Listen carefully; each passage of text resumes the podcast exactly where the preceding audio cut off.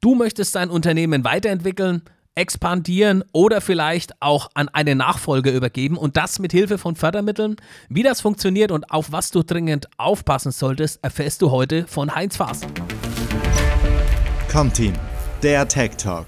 Wir starten ins Jahr 2023, Fördermittel für unternehmerischen Erfolg. Das ist ein Thema, mit dem wir uns bei Förderpartner.de und auch bei Comteam sehr stark beschäftigen. Und da habe ich natürlich unser Schweizer Messer im Bereich Fördermittel mit am Start. Heinz Faas, grüß dich. Hi, grüß dich Christian. Schön mal wieder hier zu sein.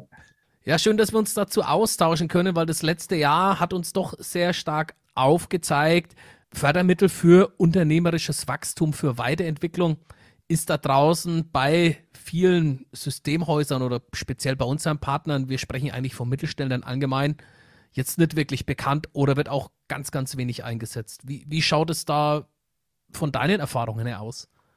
Ja, ich würde das jetzt mal unterschreiben und auch ganz klar sagen, viele Unternehmer denken zunächst mal in einer solchen Situation darüber nach, wie muss ich mich positionieren, was ist jetzt das Interessante, das Wichtige für mich. Und oftmals geht es ja einfach schlichtweg darum, noch Personal zu gewinnen oder ein zusätzliches Thema annehmen zu dürfen und denkt gar nicht darüber nach, dass es gegebenenfalls auch möglich wäre, diese Themen begleiten zu lassen, fördern zu lassen und letztendlich da staatliche Hilfen oder eben auch in bestimmten Branchenbereichen gibt es da auch noch andere Zusagen oder Landeshilfen in Angriff zu nehmen und letztendlich dafür zu nutzen, um weiter zu wachsen. Oder auf der anderen Seite auch, um das Unternehmen am Ende eines langen Prozesses gegebenenfalls auch abzugeben, wenn ich über das Thema der Nachfolge nachdenke. Oder auch auf der anderen Seite darüber nachdenke, dass ich mit meinem Team bestimmte neue Dienstleistungen nicht mehr abbilden kann, dass ich da schlichtweg das nicht mehr schaffe und das Unternehmen aber trotzdem sehr interessant für einen anderen Käufer sein könnte. Also ja, unterschreibe ich und auch in 2023 wird sich dieser Trend der An- und Verkäufe auf jeden Fall im IT-Bereich weiter fortsetzen. Ist ja dann trotzdem die Entscheidung des Unternehmens, sich da wirklich mit zu beschäftigen. Wir haben ja da auch ganz viele Praxisbeispiele im letzten Jahr kennengelernt. Die meisten Kollegen kommen aus guten Jahren, man ist gut gewachsen, man hat Geld auf der Kante. Oft fällt es den Kollegen dann im Nachhinein ein, dass sie da was hätten tun sollen. Viele sagen auch, Mensch, ich habe das Geld, ich mach's. Jetzt ist die Frage, ist das jetzt clever? Ich denke ja immer an steigende Zinsen und Geld sollte man da lassen, wo es ist. Vielleicht fehlt dann auch irgendwo das Geld dann in der Liquiditätsberechnung oder wenn es mal irgendwo knapp wird, weil viele Kollegen das wirklich nicht berücksichtigen oder was ist da vielleicht noch der Punkt? Scheuen die auch ein bisschen die Arbeit, die da dahinter steckt? Definitiv. Es ist ja auch nicht das Standardgeschäft. Im Unternehmen bin ich eigentlich damit beschäftigt, meine Leistungen zu erbringen und ich bin damit auch sehr, sehr gut ausgelastet. Wir haben eben schon darüber gesprochen, Personal ist durchweg zu wenig vorhanden, also 130.000 fehlen aktuell in dieser Branche. Und wenn ich denn auf der anderen Seite nach solchen oder so stark eingespannt bin, dann habe ich auf der Seite des M&As eine ganz, ganz schlechte Vorbereitung. Also ich komme irgendwann in die Situation, dass ich sage, da muss jetzt was passieren. Und das ist an sich nicht der richtige Weg. Also wenn ich unvorbereitet in eine solche Situation hineingehe, habe ich immer die Thematik, dass letztendlich nicht alle Komponenten optimal vorbereitet sind. Und wenn wir uns das mal anschauen, wenn ich bestimmte steuerliche Betrachtungsweisen im Unternehmen umsetzen möchte, dann brauche ich dafür mehrere Jahre der Vorbereitung. Die hat man in dieser schnelllebigen Zeit jetzt gerade gar nicht, aber trotzdem sollte man in Richtung der Geschäftsmodelle und der Partnerschaften schon strategisch vorgehen und das ein Stück weit vorbereiten. Ja, da ist unser Aufruf immer wieder an die Kollegen, bitte denkt dran, wenn ihr vielleicht einen Nachfolger einarbeiten wollt. Oder wir hatten das auch schon, dass ein Kollege anruft und sagt, Mensch, ich kann da einen Geschäftsbereich von einem anderen Systemhaus übernehmen, ich muss aber morgen zusagen. Gibt es denn da was? Also da muss man auch immer ein bisschen die Augen öffnen. Quick and Dirty ist im Bereich Fördermittel einfach nicht zu machen. Das ist, wie du sagst, eine Vorbereitung, die sich über Monate hinzieht und auch durch einen Spezialisten erfolgen sollte. Du hast es ja auch gerade angesprochen, es sind ganz, ganz viele Bereiche auch im Hintergrund zu beachten, steuerlicherseits, wie das Unternehmen entwickelt werden soll. Vielleicht der eine oder andere hat vielleicht gar keine richtige Vision und Mission für sich gefunden. Meinst du, dass es wirklich dann in dem Moment auch deutlich besser wäre, mit einem externen Berater da zusammenzuarbeiten, um vielleicht da das Maximum auch aus allen Bereichen zu heben? Also nicht in jedem Falle. Ich glaube, dass es durchaus eine ganze Reihe von Unternehmern gibt, die sehr genau ihre Zahlen, Daten steuern und die da auch sehr, sehr gut aufgestellt sind. Wichtig ist einfach, dass man sich darüber klar ist, wo möchte ich mit meinem Unternehmen hin, wo möchte ich mich weiterhin entwickeln. Du hast es jetzt gerade gesagt mit Vision und Mission. Das ist schon ganz, ganz wichtig, dass man hier für sich einen Weg findet und vielleicht auch sowas wie einen Umsetzungsplan erarbeitet. Was ist dafür erforderlich? Und ja, für alle anderen, die da alleine nicht zurechtkommen, ist vielleicht eine externe Beratung dann eine mögliche Hilfe und in dem Fall auch sinnvoll. Und rund um die eigentliche M&E-Übergabe, also wenn es wirklich in diese Prozesse hineingeht, sagt man gemeinhin, gibt es 3 Berater, die wichtig sind. Der eine ist der Steuerberater, klar, der muss das Ganze irgendwo auch ins Konzept bringen und einarbeiten. Der zweite ist der Rechtsanwalt, der mal bitte über die Vertragsgrundlagen schaut und eben auch dafür sorgt, dass man nicht in irgendwelche Risiken hineinrennt, die man nicht gesehen hat. Und der dritte ist eigentlich der betriebswirtschaftliche Berater, der nochmal eine Einschätzung gibt, hilft mir dieses Konzept denn langfristig tatsächlich? Oder ist es gut gemeint, aber vielleicht der falsche Schritt? Ja, vielleicht aber auch die notwendige Möglichkeit, das Unternehmen weiterzuentwickeln, mit Hilfe von zur Verfügung stehenden Mitteln, weil es sieht vielleicht der eine oder andere sich mal an einem Punkt selbst verkaufen zu wollen oder auch aufzukaufen. Wie schaut es eigentlich aktuell im Markt aus? Wir hatten die letzten Jahre da schon viel Bewegung drin. Ich für meinen Teil, ich habe irgendwie das Gefühl, das hat sich ein bisschen abgeschwächt, oder bin ich da im Moment auf der falschen Seite, oder habe ich da einen falschen Eindruck, dass das Thema Aufkauf von Systemhäusern da im Moment ein bisschen langsamer vorankommt? Ja, ich glaube, wir haben einen Sonderfaktor gehabt im Jahre 2022 mit dem Ukraine-Krieg. Das hat schon sehr stark ausgestrahlt und bestimmte Prozesse im Markt, aber auch allgemein, das trifft nicht nur die IT-Branche, allgemein dazu geführt, dass M&E-Prozesse etwas stärker zurückgestellt wurden. Wir haben heute in verschiedenen Bereichen, ich sag mal, Übergabewerte, wo Unternehmen in der Nachfolge weitergegeben werden sollten, wo man in vielen Fällen davon sprechen muss, dass die überhaupt keine Käufer und keine Kaufinteressenten finden, also einfach schlichtweg irgendwann mal schließen müssen. Wir haben auf der anderen Seite durchaus aber auch die Entwicklung, dass sich neue Geschäftsmodelle entwickeln. Und wenn wir im IT-Bereich uns das anschauen, dann haben wir viele Systemhäuser, die sich aus der reinen Infrastrukturberatung halt verändert haben und stärker ins Consulting gehen, aber im Hintergrund trotzdem irgendwelche Leistungen zum Beispiel auch in der Infrastruktur beibehalten wollen und dafür aber auch im Personal skalieren müssen. Und diese Themen werden auch in diesem Jahr wieder weiter fortschreiten. Und es gibt eine Reihe von mittlerweile mittelständischen, etwas größeren Unternehmen im Systemhausbereich, die sehr starkes Interesse daran haben, zu den ganz Großen, zu den Bächlis dieser Welt dann auch irgendwie aufzuschließen und diese Lücke, die da in der Vergangenheit bestanden hat, dann auch zu schließen. Also ja, es gibt Interessenten und man muss dann auf der Seite des Abgebenden vielleicht sein Unternehmen auch so vorbereiten, dass es für potenzielle Käufer auch wirklich spannend und interessant ist. Das gehört dann aber auch dazu, dass man einige Prozesse anpasst, dass man vielleicht seine Bilanz schon mal so weit vorbereitet, dass letztendlich die Möglichkeiten einer Übernahme auch wirklich ausgelotet sind und für den Käufer auch eine interessante Option darstellen. Das Thema Nachfolge hast du jetzt ein paar Mal angesprochen. Das hatten wir ja auch bei der Comteam auch ein paar Mal, dass ein talentierter Mitarbeiter auch das Unternehmen dann weitergeführt hat. Wir hatten da auch einen Fall, wo es dann geheißen hat, Mensch, Fördermittel wären spannend. Da war die GmbH schon gegründet, da waren die Kaufverträge schon unterschrieben. Jetzt, Heinz, zeig mal schemenhaft auf, wie sollte sowas optimal vorbereitet werden, weil wenn die Dinge unterschrieben sind, ist der Drops gelutscht, oder?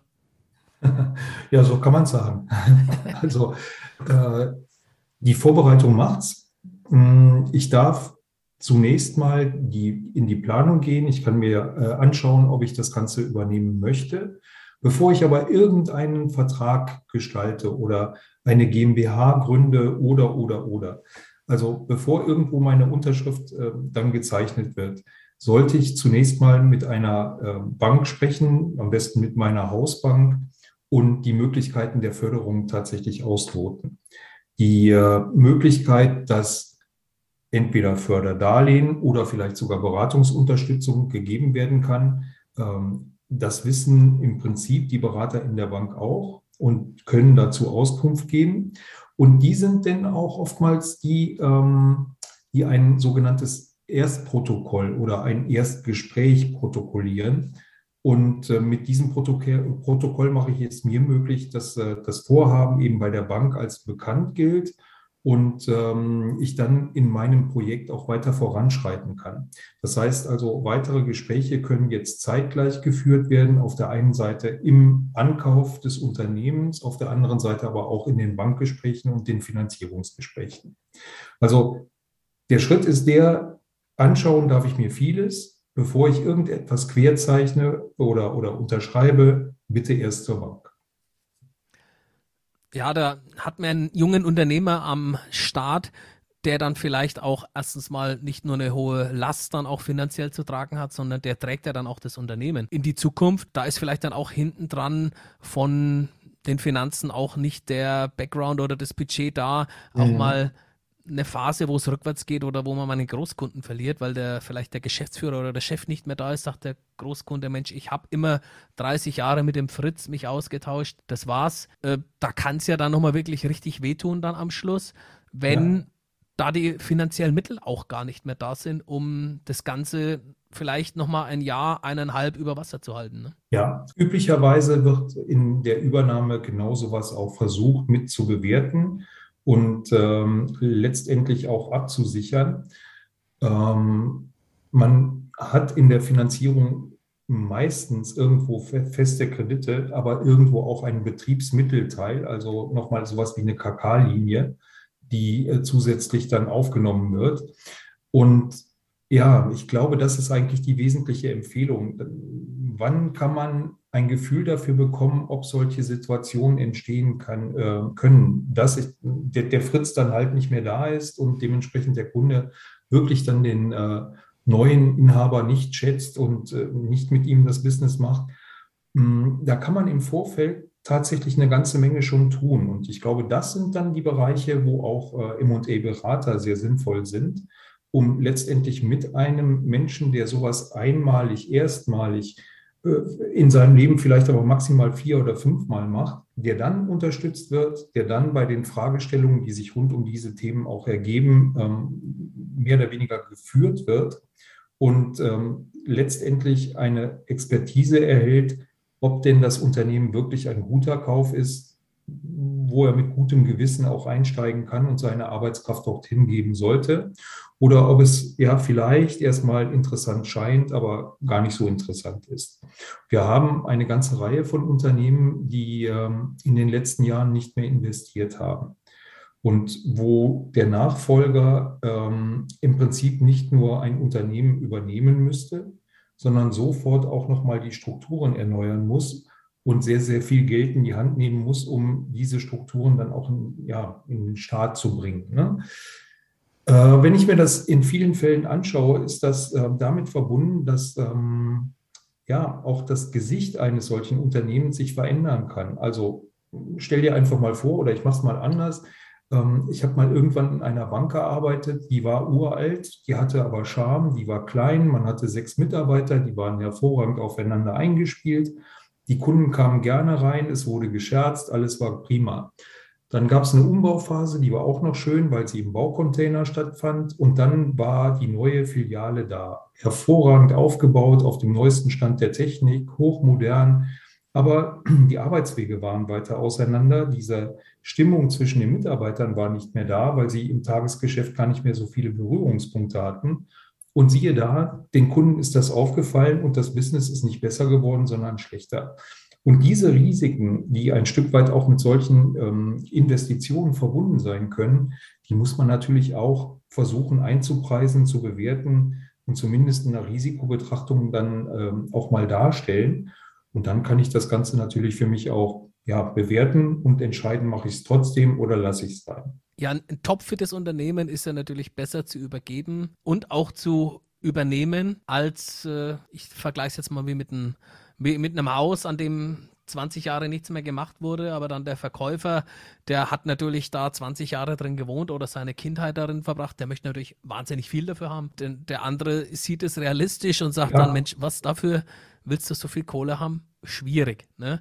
Findet man da überhaupt zueinander oder ist es eigentlich, man muss eigentlich sein Unternehmen an die schon so aufbauen, dass man es von heute auf morgen abgeben könnte und der neue Chef eigentlich nahtlos weiterarbeiten kann. Aber das ist oft da draußen gar nicht so der Fall, oder? So sollte es sein, ja. Nee, leider nein. Oftmals sind die Prozesse sehr stark auf den alten Inhaber zugeschnitten und der Neue müsste jetzt nahtlos in diese Prozesse rein oder er muss auf der anderen Seite tatsächlich die Organisation verändern und es auf seine Mitarbeiter verlagern, was manchmal auch sehr sinnvoll sein kann. Aber du hast einen sehr, sehr interessanten Punkt jetzt angesprochen, nämlich den der Bewertung, der Kaufpreisbewertung.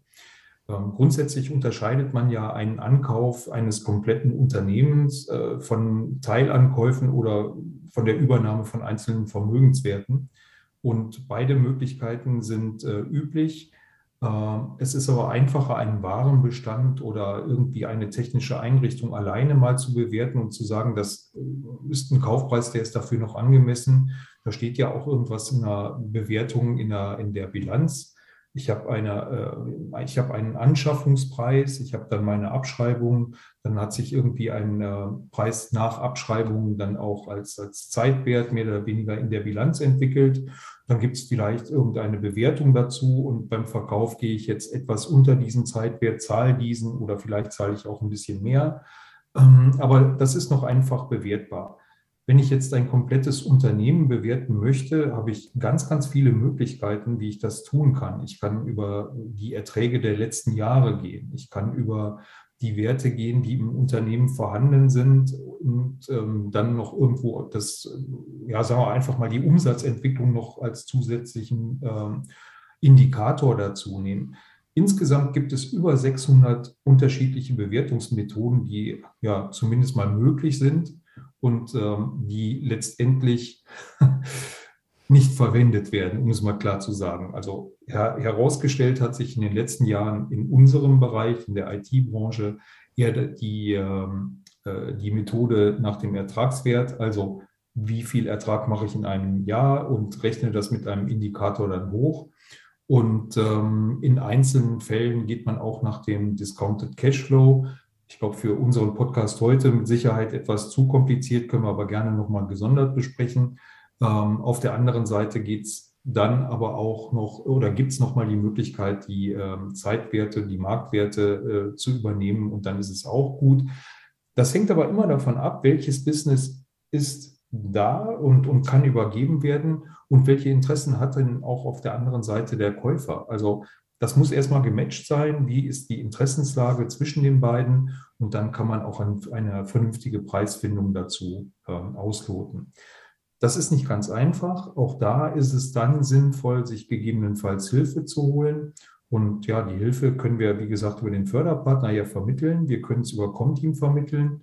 Wir haben die Möglichkeit, das auch direkt selbst anzubieten. Also insofern Chancen gibt es da jederzeit, aber die Bitte, die ich tatsächlich hier immer wieder vortragen möchte, ist, wenn jemand über solche Themen nachdenkt, zu verkaufen oder zu kaufen, dann startet bitte frühzeitig und nehmt frühzeitig schon mal erste Gespräche auch in Angriff. Besprecht euch mit dem Steuerberater, besprecht euch mit Freunden des Hauses gerne, aber bitte auch mit Leuten, die Expertise in der Branche haben und denen ihr vertraut. Also das wäre eine herzliche Bitte, und wenn das heute durchkommen sollte und wirklich irgendwie auch haften bleiben sollte, dann haben wir ganz, ganz viel erreicht. Ja, das ist immer unser Aufruf, immer an alle da draußen. Wenn ihr euch mit Gedanken plant, bereitet sowas über einen längeren Zeitraum vor, holt euch da die Expertise mit rein, damit das nicht nur für euch, sondern vielleicht auch für eure Mitarbeiter, für eure Kunden dann auch in geordneten Bahnen laufen kann und nicht im Chaos ausartet, weil da gibt es doch wahnsinnig viel zu beachten. Förder- und Unterstützungsleistungen. Was steckt denn da alles aktuell irgendwo drin, was ich jetzt in Anspruch nehmen kann? Ja, ich übernehme mal. Ich würde das gerne in 3 Bereiche unterteilen. Es gibt einmal die Kreditunterstützung. Da gibt es die typischen und bekannten Programme der KfW oder auch verschiedene Landesmittel, Sicherungsmaßnahmen oder Unterstützung der Bürgschaftsbanken der einzelnen Länder. Es gibt fast in jedem Bundesland einige Programme, die gesondert aufgerufen werden können. Also das Thema Finanzierung wird ganz, ganz stark gefördert. Und wenn man dort sehr früh einsteigt, kann man es halt erreichen, dass die Sicherheiten bei einem Ankauf nicht nur aus der privaten Schatulle irgendwie gestellt werden müssen, sondern dass man eben auch dort Sicherheitserleichterungen bekommt. Es geht gar nicht mehr mal ganz alleine um günstige Kredite, sondern auch darum, dass das Haftungsrisiko aus der Übernahme nicht ganz alleine beim Übernehmenden landet. Also insofern schon mal ein spannendes Thema.